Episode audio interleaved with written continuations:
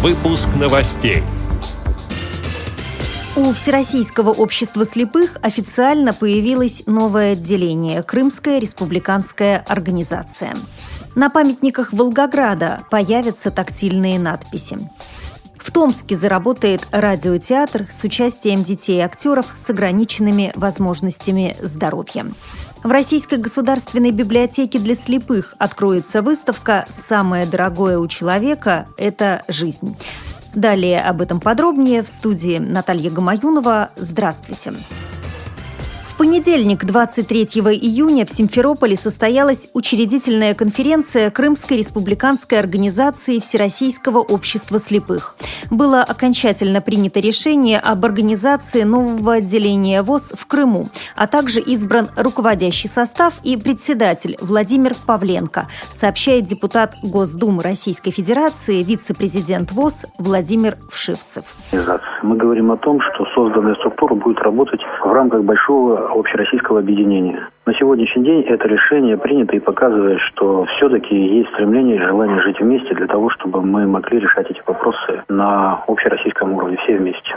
17 марта э, в постановлении парламента Крымской Республики было принято решение о передаче имущества организациям, которые работали на территории Крымской Республики и передать их по назначению. Но я не думаю, что это вопрос быстрый, потому что здесь э, необходимо очень взвешенное решение. А здесь, во-первых, нужно учитывать, что есть законодательство Российской Федерации, которое на сегодняшний день не стыкуется с тем законодательством, которое было на Украине. То есть предприятия получали определенные преференции по законодательству Украины. Таких преференций в большинстве случаев у нас нет. И, соответственно, мы должны вместе с правительством Крымской Республики очень серьезно отработать программу в переходной период. То есть здесь нужны гарантии как со стороны Крымской Республики, а я сегодня встречался с руководителем Крымской Республики Аксеновым Сергеем Валерьевичем. Завтра у меня встреча с министром Романовской Еленой Васильевной.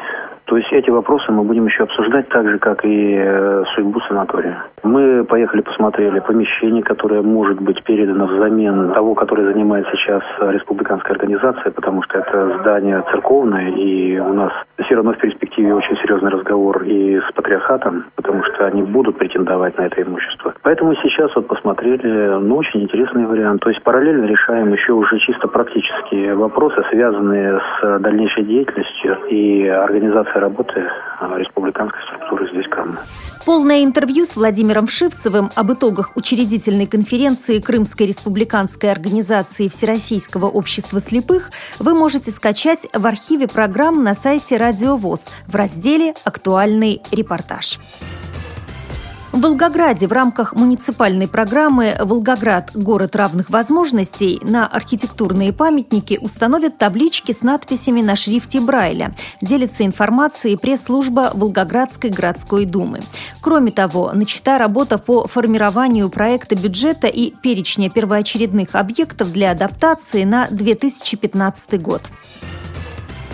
Томске появится радиотеатр, актерами которого станут дети с ограниченными возможностями здоровья, сообщает Радио Маяк. Это новый проект школы-студии театра «Индиго».